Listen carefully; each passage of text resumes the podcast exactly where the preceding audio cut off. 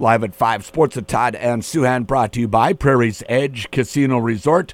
Rocket scientist and magician Josh Dobbs takes the Vikings to a victory yesterday against all odds. You thought he might come in, but not necessarily under these circumstances. Boy, he comes in and, you know, a, a couple of turnovers, but he made a lot more big plays than he did uh, bad plays. Well, it's pretty remarkable. His first drive, he takes a safety. Second drive, he fumbles the ball away and it looked like disaster. I mean, it looked the score at one point was eleven to three, and it looked like the Vikings might not ever get another first down. Man, I mean, in his last 31 minutes, he produced two passing touchdowns, a rushing touchdown, a two-point conversion, and and also, of course, among that, the game-winning drive and game-winning touchdown. Uh, I've just never seen anything quite like that. And you know what? I, I think I was telling you last week you know, I just I didn't have a lot of confidence Jaren Hall was going to be able to be up to this. Yep. I will say that I thought before he got hurt, he he played pretty well. Yeah. Uh, and then he gets the concussion, and Dobbs comes in with three days of practice, having ne- you know, he didn't know the names of his team, all of his teammates. uh, he didn't hadn't ever played catch with Brandon Powell before Sunday morning, where he threw him a couple of balls.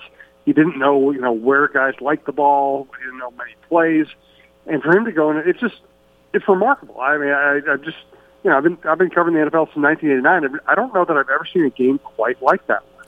I saw some crazy stat yesterday because there was a lot of them coming out after this that he's the first quarterback or uh, third quarterback in history, along with Bernie Kosar and somebody from the 40s, to start and win uh, games in consecutive weeks for two different franchises. Now, Bernie Kosar, yeah. that's back in the 80s, and the other guy was in the 40s. It just doesn't happen it doesn't happen. There were yeah, there were a bunch of stats like that flying around yesterday. First guy ever to have a rushing and passing touchdown for the same team in two consecutive weeks. I mean, yeah, just yeah. yeah, it just this doesn't happen. It just for all the games we've seen, for the thousands of games we've seen, the thousands of different circumstances we've seen, this just doesn't happen. Uh, come in three days of practice, come in, play great, lead your team to a victory, not just a victory, but a, an important victory, a game with playoff implications on the road in a loud stadium.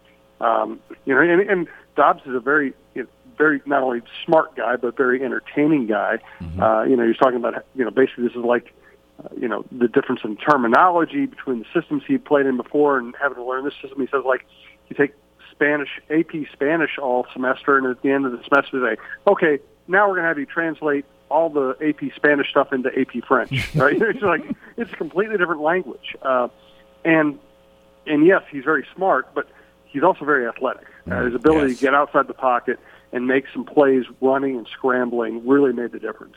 No doubt. And didn't he say uh, after the game that O'Connell was telling him, okay, this is what the play call was in uh, at Arizona, but we run that play, but this is what we call it instead. Wasn't there some of that going on? Yes, uh, basically, and O'Connell, O'Connell was very funny after the game. He said, you know, you know, I think he was getting sick of me talking so much in his headset because I was just every play I was explaining everything to him, you know, and it, it, I don't know.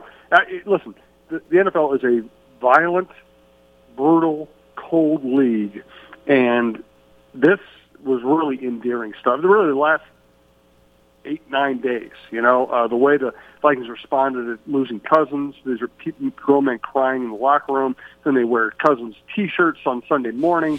Uh, Jaren Hall goes out there and does his best, and then Dobbs comes in and plays great. And this is this is a very likable group. Mm. You know, and there's there's none of that. Nobody gave us a chance, you know. I mean, there's none of that silliness you hear so often. These guys just really enjoy playing for each other, playing for O'Connell. Uh, you know, even if they'd lost, this mm. this would have been endearing. But when you take all of those personalities and all the circumstances, and you actually watch them produce a, a victory under those circumstances, it, it's it's really cool stuff. Yeah, that's for sure. Uh, was uh, is the reason they, you know, because they had other options to go and get a quarterback. They were definitely going to get somebody on Tuesday, and they land on Dobbs. I heard that they had somebody else in mind, and that didn't work out. Uh, so they wound up with Dobbs. They obviously made the right choice. But didn't he have a specific skill set that they liked in the fact that he probably could catch up to the offense really quickly? My guess is, you know, they haven't really told us exactly what they were going after. They never mm-hmm. will. I'm yeah. sure it'll slowly leak out my guess is he was not their first choice. Mm. Um, and on that Monday, the Cardinals came out and said, "Hey, we're probably changing directions and quarterbacks here," and then on Tuesday the Vikings trade for him. I think it was a combination of the fact they knew he was smart, they knew he was mobile, and they knew they could get him without really. I mean, they basically got him for free. Mm, you know, yeah. I mean, they basically traded a, a six for seven, a six round draft pick for a seventh round draft pick. That's almost that's as close to nothing as you can get. Yeah. So to get somebody with who they thought would be adaptable for almost nothing, uh, you know, even if it didn't work out, it wasn't going to cost them anything. What they didn't want to do is spend real draft capital on a guy, have that guy come in here, end up not making the plays anyway, and now you're looking for you might be looking for a quarterback and you don't have draft capital. But you know, as much as there are things to like about Dobbs, one of the big attractions was he just wasn't expensive.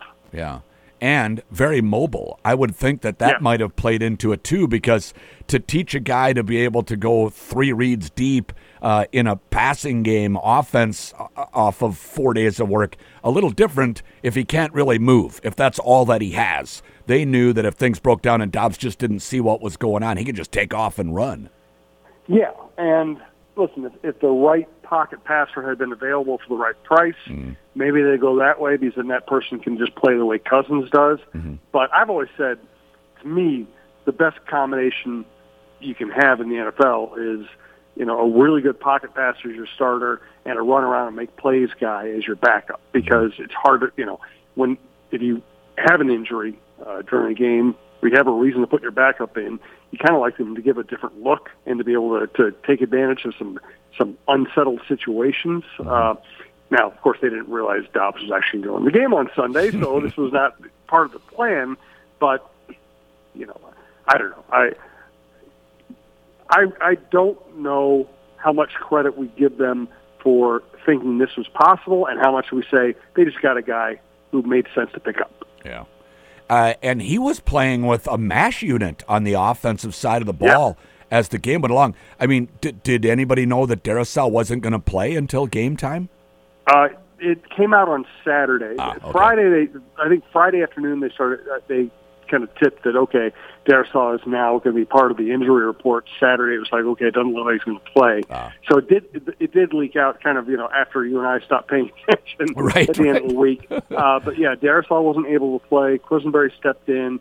Um, O'Connell really praised Bradbury for uh, handling the line calls, communicating well with Dobbs, playing well.